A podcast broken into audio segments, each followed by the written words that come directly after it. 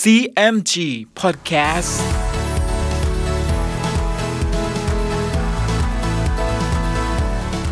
สวัสดีครับคุณผู้ฟังขอต้อนรับเข้าสู่ CMG Podcast กับผมดรพันธการธานนท์นะครับ เรายังอยู่กับเรื่องราวของสามก๊กผ่านหนังสือเรื่องสามก๊ก Romance of the Three Kingdoms ฉบับย่อ เรียบเรียงโดย สาระบุญคง เดินทางมาถึง EP ที่ 25 แล้วนะครับ ตอนนี้จะเข้มข้นขนาดไหน ติดตามได้ใน CMG Podcast วันนี้ครับ ตอน เล่าปีเตรียมรับศึกโจโฉ เมื่อเล่าปีส่งหนังสือขอความช่วยเหลือไปยังอ้วนเซียว ผู้เป็นเจ้าเมืองกีจิ๋วแล้ว ท่านเจ้าเมืองกีจิ๋วก็แต่งหนังสือตอบกลับเป็นใจความว่า เราจะยกกองทัพไปกำจัดโจโฉ ให้เล่าปี ยกไปบรรจบกันกับเราเมื่ออ้วนเซียวแต่งหนังสือไปเช่นนั้นแล้ว ก็กักเกณฑ์ทหารเตรียมพร้อมไว้ เพื่อที่ว่า เมื่อถึงวันเลิกดีจึงจะยกทัพไป กัวเต๋าจึงว่าแก่อ้วนเซียวว่า ซึ่งท่านจะยกกองทัพไปกำจัดโจโฉในครั้งนี้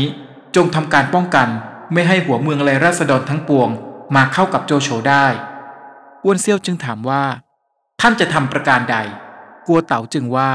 เมื่อท่านจะยกกองทัพไปนั้น ขอให้แต่งหนังสือไปปิดไว้ทุกหัวเมือง เพื่อกล่าวโทษโจโฉว่าทำการหยาบช้าเป็นขบฏต่อแผ่นดิน อ้วนเซียวได้ฟังดังนั้นก็มีความยินดี จึงให้ตันหลิมซึ่งเป็นอารักษ์แต่งหนังสือตามที่กัวเต๋าแนะนำขึ้น แล้วให้ทหารรีบเอาไปปิดไว้ทั้ง 18 หัวเมือง โดยในหนังสือฉบับดังกล่าว มีเนื้อหาใส่ร้าย และกล่าวโทษโจโฉอย่างร้ายแรง และพอถึงวันเลิกดีอ้วนเซียวจึงยกกองทัพไปตั้งอยู่ที่ตำบลริมหยง ปลายแดนเมืองฮูโต ฝ่ายโจโฉเมื่อได้ทราบถึงเนื้อความในหนังสือที่ตันหลิมแต่งขึ้นแล้ว ท่านมหาอุปราช ก็โกรธจนเหงื่อออกทุกเส้นขน จากนั้นก็หานายทหารทั้งปวงมาปรึกษาว่า ครั้งนี้อ้วนเซียวยกทัพมา เราจะคิดรบพุ่งประการใด แม้ว่าที่ปรึกษาของโจโฉจะมีวาจาแตกออกเป็นสองฝ่าย กล่าวคือให้แต่งคนไปทำไมตรีกับอ้วนเซียว กับทัพเตรียมไว้ทำศึก แต่โจโฉก็เห็นด้วยกับความคิดประการหลัง และจัดแจงทหารได้ประมาณ 20หมื่นยกไปถึงตำบลกัวต่อ จากนั้นก็ให้หยุดตั้งค่ายมั่นไว้ทางไกลค่ายอ้วนเซียว ประมาณ 800 เส้น ส่วนในอีกด้านหนึ่งนั้น โจโฉก็สั่งให้เล่าใต้กับอองตง คุมทหารห้าหมื่นนาย ไปป้องกันกองทัพของเล่าปีไว้ที่เมืองชีจิว๋วโดยโจโฉกำชับกับขุนศึกทั้งสองนายนี้ว่า ให้ตั้งทัพไว้แต่พอเป็นที ถ้ากองทัพเรารบอ้วนเซียวแตกเมื่อใด จึงจะยกไปบรรจบตีเอาเมืองชีจิ๋วทีเดียว กองทัพของโจโฉและอ้วนเซียว ตั้งยันกันอยู่นานสองเดือน ก็มีได้มีการรบกัน โจโฉก็เกรงว่าอ้วนเซียว จะแต่งทัพอ้อมไปทำร้ายเมืองฮูโต จึงให้จงป้า คุมทหารไปตั้งสกัดทางร่วมเมืองกีจิ๋วกับเมืองชีจิ๋วอย่าให้ทหารอ้วนเซียว และทหารเล่าปีเดินไปมาหากันได้ ให้อีกิมกับลิเตียนไปตั้งทัพสกัดทางแม่น้ำฮองโหแดนเมืองฮูโตไว้ แล้วให้โจหยินคุมทัพใหญ่ตั้งมั่นอยู่ตำบลกัวต่อ ส่วนตัวของโจโฉนั้นก็ยกทัพกลับเมืองฮูโต แล้วแต่งหนังสือให้ม้าใช้ ถือไปถึงเล่าใต้อองตง ให้เร่งยกเข้าตีเมืองชีจิ๋วจงได้ ทางด้านเมืองชีจิ๋วนั้น เมื่อเล่าใต้กับอองตง ได้รับคำสั่งจากโจโฉให้เคลื่อนกำลังทหารเข้าโจมตีเมืองชีจิ๋วแล้วอองตงก็แบ่งทหารออกกึ่งหนึ่ง ยกเข้าจะไปตีเอาเมืองชีจิ๋ว ส่วนทางด้านเล่าปีนั้น ก็ส่งกวนอู คุมทหารออกมาต่อสู้กับอองตง ซึ่งหลังจากที่กวนอู ใช้กลอุบายหลอกล่อคู่ต่อสู้แล้ว เขาก็สามารถจับตัวอองตงได้ กวนอูก็ให้ทหารมัดเอาตัวอองตงพาเข้าไปให้เล่าปี แล้วบอกเนื้อความให้ฟังทุกประการ เมื่อกวนอูสามารถจับอองตงได้เช่นนี้แล้ว เตี้ยวหุยจึงกล่าวกับเล่าปีว่ากวนอูไปทำการสำเร็จมาแล้ว ข้าพเจ้าจะขออาสาไปจับตัวเล่าใต้มาให้ได้ เล่าปีจึงตอบว่า ซึ่งเจ้าจะยกออกไปจับเล่าใต้นั้น พี่เห็นจะไม่ได้สมความคิด พี่เกรงอยู่ว่า เจ้าจะไปรบพุ่ง จะทำอันตรายชีวิตเล่าใต้เสีย จะไม่ได้ตัวเป็นมาเหมือนกวนอู เตี้ยวหุยจึงว่า ข้อนั้นท่านอย่าวิตกเลย ถ้าข้าพเจ้าฆ่าเล่าใต้ก็ดี หรือจับตัวมาไม่ได้ก็ดี ท่านจงตัดศีรษะข้าพเจ้าเสียเถิด เล่าปีได้ฟังก็มีความยินดี จึงจัดทหารขี่ม้าสามพันให้เตียวหุย เตียวหุยก็ลาเล่าปีแล้วคุมทหารสามพันยกไปจะจับตัวเล่าใต้ ฝ่ายเล่าใต้ก็กลัวเตียวหุยมิได้ออกรบพุ่ง ให้รักษาค่ายไว้เป็นมั่นคง ส่วนเตียวหุย ครั้นไม่เห็นเล่าใต้ออกรบนานถึงห้าวัน จึงคิดกลอุบาย และสั่งทหารทั้งปวงว่า กลางคืนวันนี้เวลาสามยามเศษ เราจะยกไปปล้นค่ายเล่าใต้ ให้ทหารเตรียมตัวไว้ให้พร้อม เตียวหุยเสพสุราอยู่ แล้วทำกริยาเมา จึงพันเอาผิดทหารคนหนึ่ง ให้ตีประมาณ 30 ที แล้วว่าแก่ทหารซึ่งต้องตีนั้นว่า เวลาสองยามวันนี้จะตัดศีรษะเส้นธงชัย แล้วจึงจะยกเข้าปล้นค่ายเล่าใต้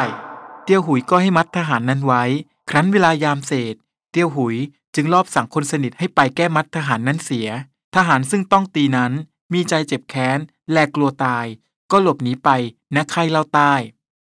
จึงเอาเนื้อความทั้งปวง บอกแก่เล่าใต้ทุกประการ เล่าใต้ได้ฟังดังนั้น แล้วเห็นหลังทหารนั้น ต้องตีสำคัญว่าจริง จึงเกณฑ์ทหารทั้งปวง ออกไปซุ่มอยู่นอกค่ายสองกอง ไว้แต่ค่ายเปล่าไม่ได้มีคน ฝ่ายเตี้ยวหุย ครั้นรู้ว่าทหารซึ่งต้องตีนั้นหนีไป จึงคิดว่าดีร้ายมันจะหนีไปบอกเหตุทั้งปวงแก่เล่าใต้ เห็นเล่าใต้จะทิ้งค่ายเสีย จึงให้ทหารแยกกันซุ่มอยู่นอกค่าย กูจะคิดซ้อนกลจับเล่าใต้ให้จงได้ ครั้นเวลาสองยาม เตียวหุยจึงเกณฑ์ทหารแยกกันไปซุ่มอยู่เป็นสองกอง และสั่งว่า ถ้าเห็นแสงเพลิงไหม้ค่ายเล่าใต้ ก็ให้คุมทหารตีกระหนาเข้ามา ตัวเตียวหุยเป็นกองกลางคอยหนุน และสั่งทหาร 30 คนเป็นกองหน้า เข้าไปปล้นจุดเพลิงเผาค่ายให้จงได้ ทหาร 30 คนก็ยกเขาปล้นค่ายจุดเพลิงไหม้ขึ้น ฝ่ายทหารเล่าใต้ ซึ่งซุ่มอยู่ทั้งสองกอง ครั้นเห็นดังนั้นก็ยกกระหนาบเข้ามา ทางทหารเตียวหุยซึ่งซุ่มอยู่ภายนอก และเตียวหุยนั้น เห็นแสงเพลิงไหม้ขึ้นในค่ายเล่าใต้ ก็รีบยกตีกระหนาบเข้าไปเป็นสามด้านฆ่าฟันทหารเล่าใต้ล้มตายแตกกระจัดกระจายไป ฝ่ายทหารเล่าใต้ เห็นทหารเตียวหุยตีกระหนาบหลัง เข้ามาฆ่าฟันล้มตาย บ้างแตกกระจัดกระจายไปบ้าง แต่ตัวเล่าใต้ควบม้าหนีไปพบเตียวหุยเข้า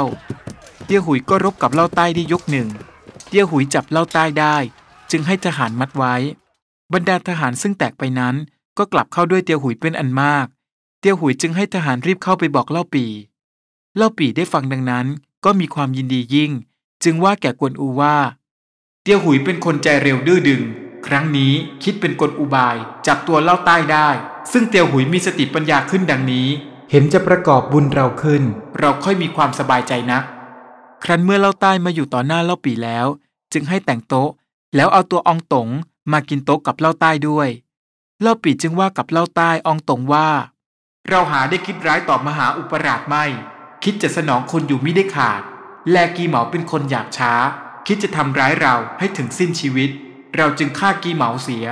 มหาอุปราชมิได้แจ้งว่ากีเหมาคิดร้ายต่อเราก่อน จึงให้ท่านทั้งสอง คุมทหารเป็นแม่ทัพมาจับเรา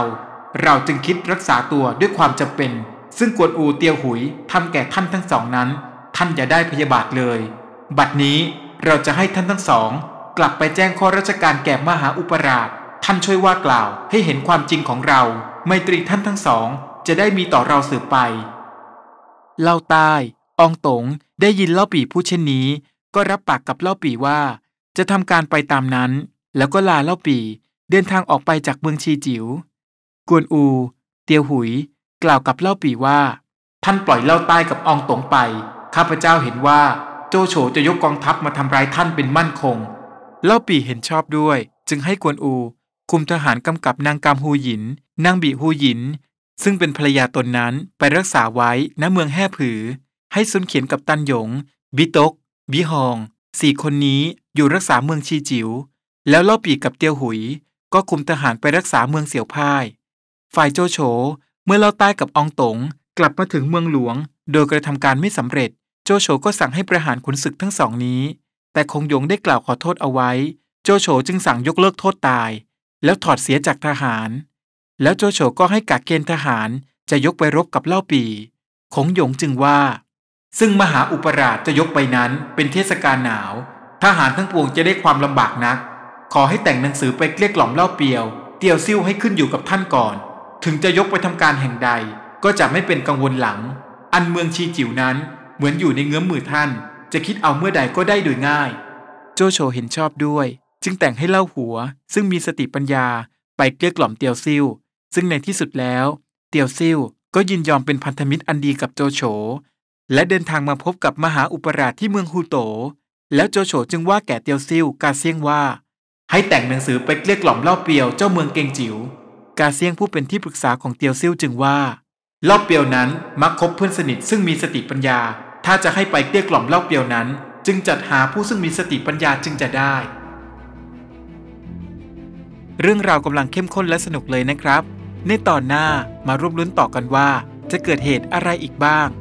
ติดตามได้ใน CMG Podcast EP หน้าสำหรับวันนี้ สวัสดีครับ